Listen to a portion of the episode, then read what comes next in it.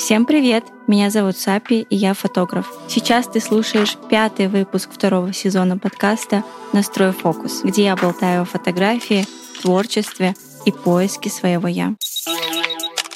Если ты хочешь поддержать этот подкаст, ставь сердечко или звездочки в зависимости от платформы и поделись своей историей в комментариях к подкасту или на нашем телеграм-канале, который ты найдешь в описании. Иногда мы можем поставить нашу деятельность на паузу, можем застопориться, можем стоять на перепутье дорог без ответа на вопрос «А дальше-то что?».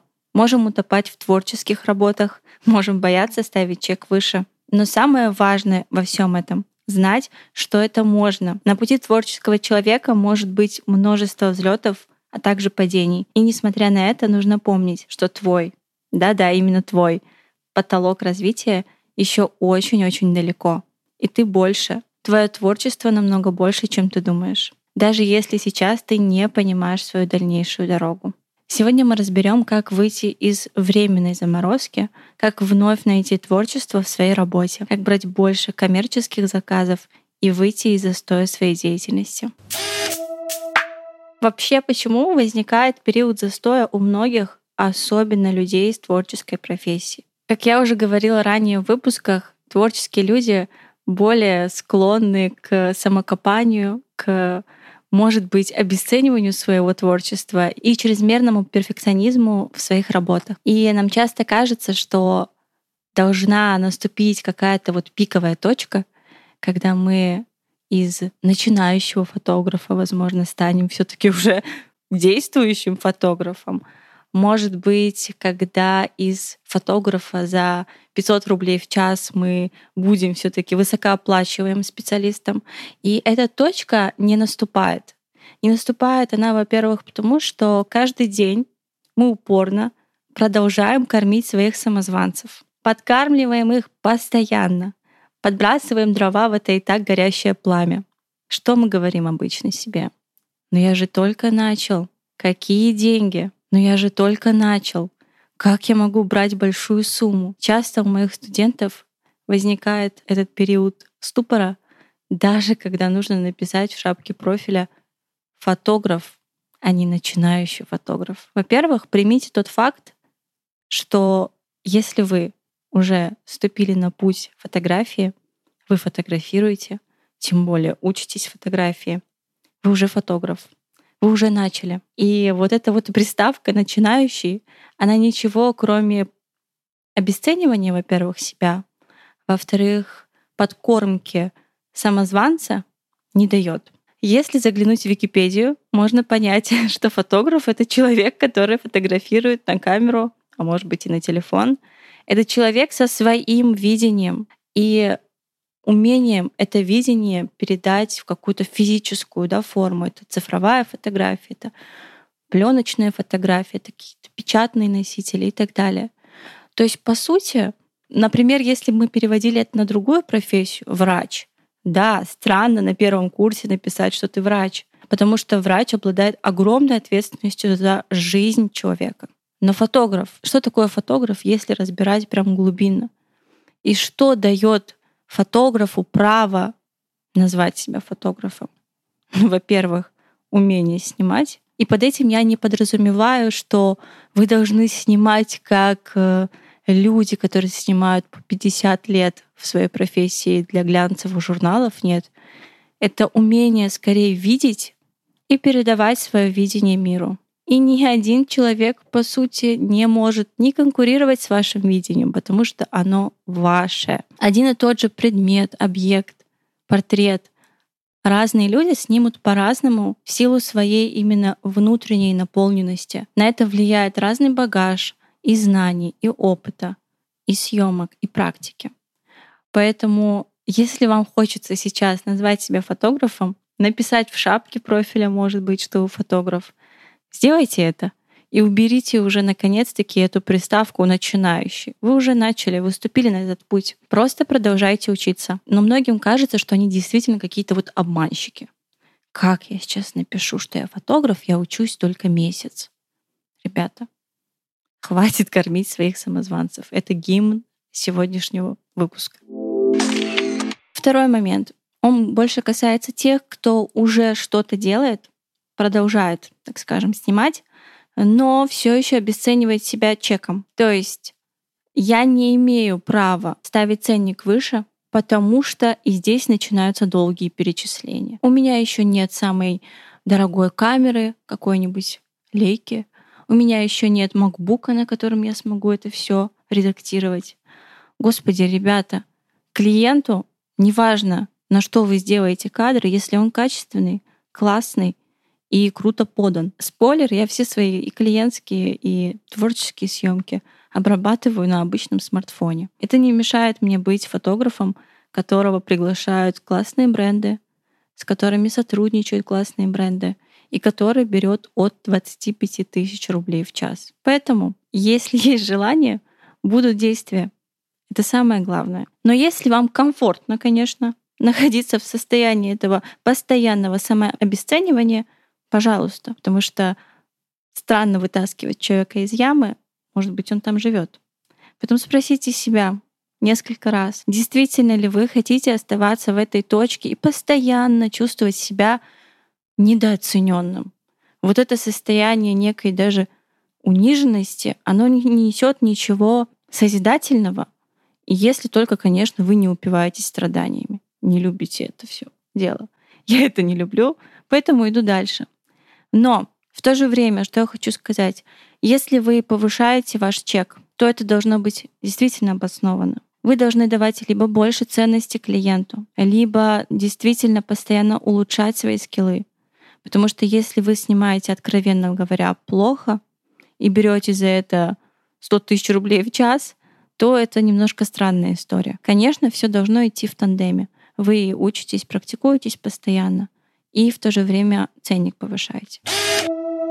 Что же может стать причиной угасания творческого огня в глазах и почему вдруг ваши работы вам перестают нравиться. Я сталкивалась с этим вот буквально каждые полгода. Вот реально. Каждые полгода я останавливала себя и думала, что ты делаешь? Что это такое? Кто тебе сказал, что ты талант? Мне кажется, что ты посредственность. Пока я не начала работать со своей прекрасной головой, в которой очень много тараканов, как оказалось. Взяла творческий дихлофос и начала все оттуда выметать. И вот это постоянное стремление улучшать свои работы, да, свои навыки, это классно. Но никогда оно идет в тандеме с бичеванием самого себя. Как это должно выглядеть в голове здорового человека? Да? Голова курильщика и голова здорового человека. Здоровый человек скажет себе, ну что-то как-то сапи у тебя работы уже стали, а, мне кажется, вот похожими друг на друга. Вот стилистика одна, обработка плюс-минус одна. Может быть, мы подумаем, что с этим можно сделать. И я пойду искать какие-то мудовые картинки, да, или каких-то авторов, которые меня вдохновляют, и не просто начинать копировать их стиль. Нет, я делаю творческий анализ абсолютно всего. Я смотрю на работу и думаю, что конкретно в ней меня привлекает. То есть я не бегу сохранять картинки Pinterest с мыслью, вот такую съемку сделаю. Нет. Я смотрю и думаю, так, классные цвета. Что если эти цвета там скомбинировать еще какими-то там комплементарными цветами, например? Что если попробовать применить вот эту вот обработку на вот таких вот кадрах? То есть я пытаюсь все это расчленить и какие-то штуки из чьего-то творчества перенять, но при этом не полностью копируя стиль, потому что это самообман. А если же я говорю с позиции обесценивания, что я начну делать? Сапи, что у тебя за снимки? Что это за ерунда? Хватит да ерундой заниматься, сиди дома, лучше бы другим делом занималась. Правильно мама говорила, юристом будь, какой фотограф. И все, и начинается вот этот клубок обесценивания и бичевания разворачиваться. Ты никчемность, посмотри, как другие классно делают, а они только месяц снимают, а ты уже два года снимаешь. Вот это все влечет за собой очень неприятные последствия. Я говорю, потому что сама бывала в таких. Я могла просто ничего не делать, лежать, страдать и думать, какая я вот посредственность, э, во мне нет никаких талантов и прочего. Да, конечно, после я перерождалась, но вот этот сам процесс очень болючий, можно было бы пережить и не корить себя. Станьте для себя самим в первую очередь таким заботливым человеком, заботливым взрослым, который направляет вот этого вот разбушевавшегося художника внутреннего и ставит его какой-то строй. Успокаивает, и он расцветает и начинает творить. Потому что чем больше вы начинаете его гнобить, тем больше он зарывается в пещерку, и никакого результата не будет. А если и будет, то только через кнут, а не пряник. А художник все-таки внутренний, он любит больше что-то сладкое. Как же найти для себя новую точку роста? Вот эти болевые точки, которые я перечислила, они могут и должны становиться для каждого из вас точкой роста, точкой взлета, знаете. Опять-таки со здоровой позиции. То есть, когда я понимаю, что я на свои кадры уже не смотрю с привычным вдохновением. Я не пищу от восторга, не прыгаю. Обычно я так и делаю. Когда мне нравится кадр, я начинаю пищать и прыгать, а, не знаю, выше потолка, потому что меня это прям так зажигает. Но когда я вижу, что я отношусь к своим кадрам, да, классно. Вот таким вот образом я понимаю, что ага, что-то уже пошло не так. И вот эти вот истории, когда ты лишен вдохновения, когда ты лишен какого-то вот огонька творчества, они должны перерастать в новую точку роста. Каким образом? Путем анализа, который я перечислила. Если вы понимаете, смотря на свои работы, что, блин, классный кадр, но вот со светом у меня все плохо. Идете и учитесь свету. Ребята, всему сейчас можно обучиться. Этого очень много везде просто. Разные курсы, разные какие-то менторства, наставничества, практики, воркшопы. Если вы захотите это найти и обучиться, вы это сделаете. Я рекомендую фотографов в особенности постоянно снимать и постоянно учиться, пока вы не придете плюс-минус к тому результату, который вам кажется вот прям классным и идеальным. Идеальности, конечно, полно никогда не достичь в этом мире, мне кажется. А вот прийти к своей идеальности, да, к своей точке идеальности своих работ можно. Наблюдая за внешним миром и миром фотографии, я понимаю, что очень многие сдаются не потому, что они перестают уметь снимать и так далее, а просто от отчаяния. Вот это отчаяние приводит их в точку невозврата.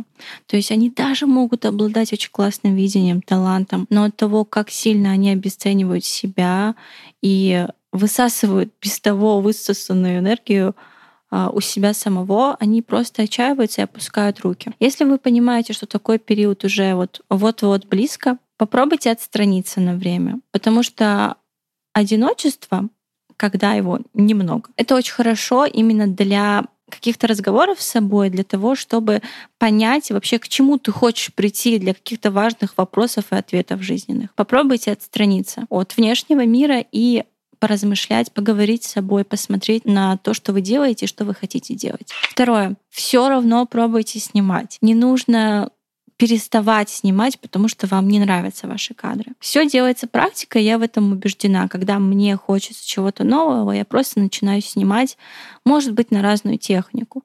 Если вы снимаете на камеру, допустим, и вы уже привыкли к своей камере, к своему объективу, попробуйте взять в аренду какой-то новый объектив и посмотреть под другим углом, например, на тот кадр, который вы снимали раньше на свой там широкоугольный объектив, допустим. Вот, потому что новый взгляд может принести даже обычный новый объектив и новая камера. Попробуйте взять в аренду, попробуйте взять у друзей, не обязательно бежать и покупать новую.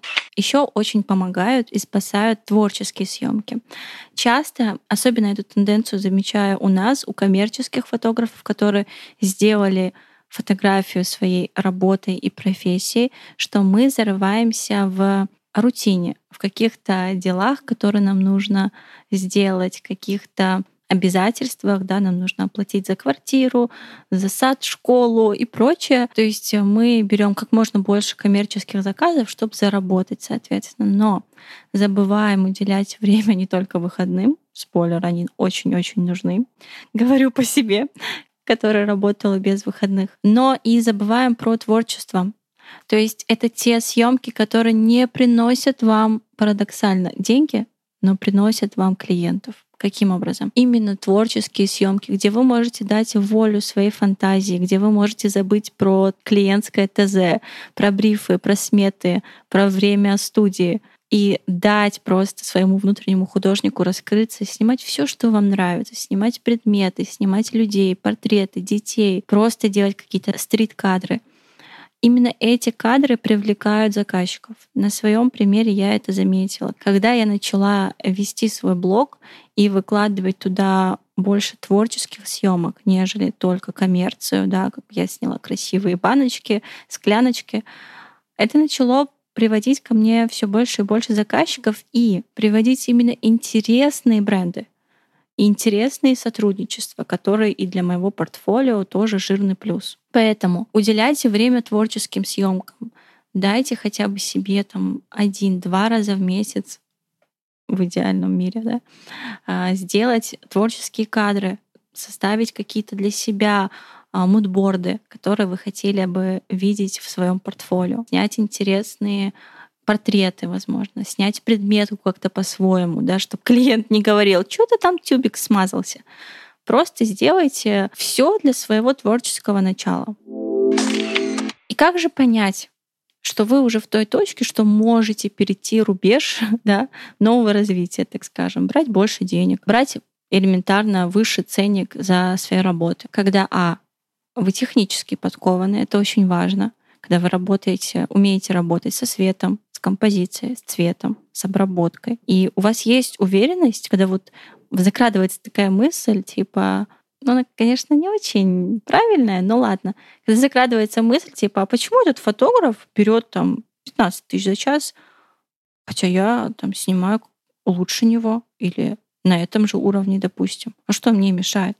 В эти моменты вы понимаете, что вам мешают именно ваши таракашки в голове берете творческий дихлофос, работаете со своей головой, и все. Можете порепетировать перед зеркалом, конечно, это очень странно, но сказать 10 тысяч рублей в час, поработайте с этим. Первый раз, когда я перешла с 5 тысяч до 10, да, такой был у меня значительный скачок X2, я вот так сказала, 10 тысяч. То есть клиент спрашивает, сколько стоит э, час съемки? 10 тысяч. То есть я хотела очень быстро это сказать, и э, как-то это неуверенно было. Я думала, все, сейчас он идет. Он такой, хорошо, бронирую два часа. Я такая, о, а так можно было?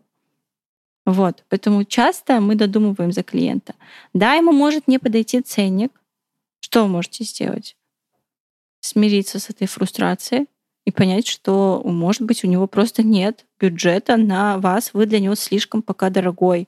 У меня бывало такое, что проекты, с которыми я хотела работать, не работали, допустим, потому что у меня выше ценник, но потом возвращались, и они возвращаются к вам за более качественными съемками. То есть у них есть SMM-щик, контент-мейкер, который делает для них такие стандартные фотосессии каждый день. Но когда нужны какие-то классные творческие заказы, они зовут меня. Так же будет и у вас, поэтому больше учитесь, больше практикуйте и работайте со своей неуверенностью, со своим обесцениванием. Это прям must-have. И если вы пока снимаете только для себя и выкладываете это в свои блоги, например, как понять, что вы уже можете брать деньги за то, что вы делаете для себя каждый день. Во-первых, когда вы видите обратную связь в тех же своих э, инстаграм-аккаунтах, когда вы понимаете, что вам пишут постоянно, блин, как красиво, как классно ты видишь, супер. Ну, когда вы видите очень много положительной обратной связи. Здесь важно понять, что вот эта история про «нет, он, наверное, мне пишет, потому что я с ним знаком», Слушайте, не будет человек вам писать э, просто так. Если ему понравилось, его зацепило, он напишет. И если вы видите хорошую обратную связь, и ее поступает все больше и больше, вы уже смело можете работать за деньги. Что я хочу сказать в конце этого выпуска? То, что на каждое творчество находится свой зритель. Не нужно думать о том, кому будет интересно смотреть, как я снимаю предметы. Ну, очень интересно. Когда я начинала снимать предметы, мне все говорили, кто будет платить за то, что ты фотографируешь еду и баночки? Платит. Я на это живу, я на это путешествую, я на это развиваю огромные проекты, и в том числе этот подкаст. Именно предметы и баночки, скляночки, за которые все таки платят деньги, помогли мне развить свой бренд настолько, что я могу сейчас зарабатывать и ни в чем себе не отказывать. Это первое. Второе, если кто-то не понимает ваше творчество, успокойтесь. Возможно, вы искусство, потому что искусство тоже не все понимают. На каждый мазок вашего творчества, на каждый черный квадрат найдется свой ценитель. Поэтому перестаньте обесценивать себя в первую очередь, и тогда вы увидите, как только вы начали ценить себя, свое творчество, свою деятельность, обесценивание стало вокруг меньше, потому что фокус этого пропал в первую очередь у вас самих же. Я надеюсь, что этот выпуск станет для многих таким катализатором к действиям. Вы начнете уже из постоянного вот этого вот разрушения делать что-то красивое и созидательное. Хватит обесценивать себя. Вы все сможете. Самое главное, учитесь и практикуйте. Новый выпуск уже совсем скоро. Слушай меня на всех-всех аудиоплатформах. Настрой фокус так, как хочешь именно ты. Пока-пока.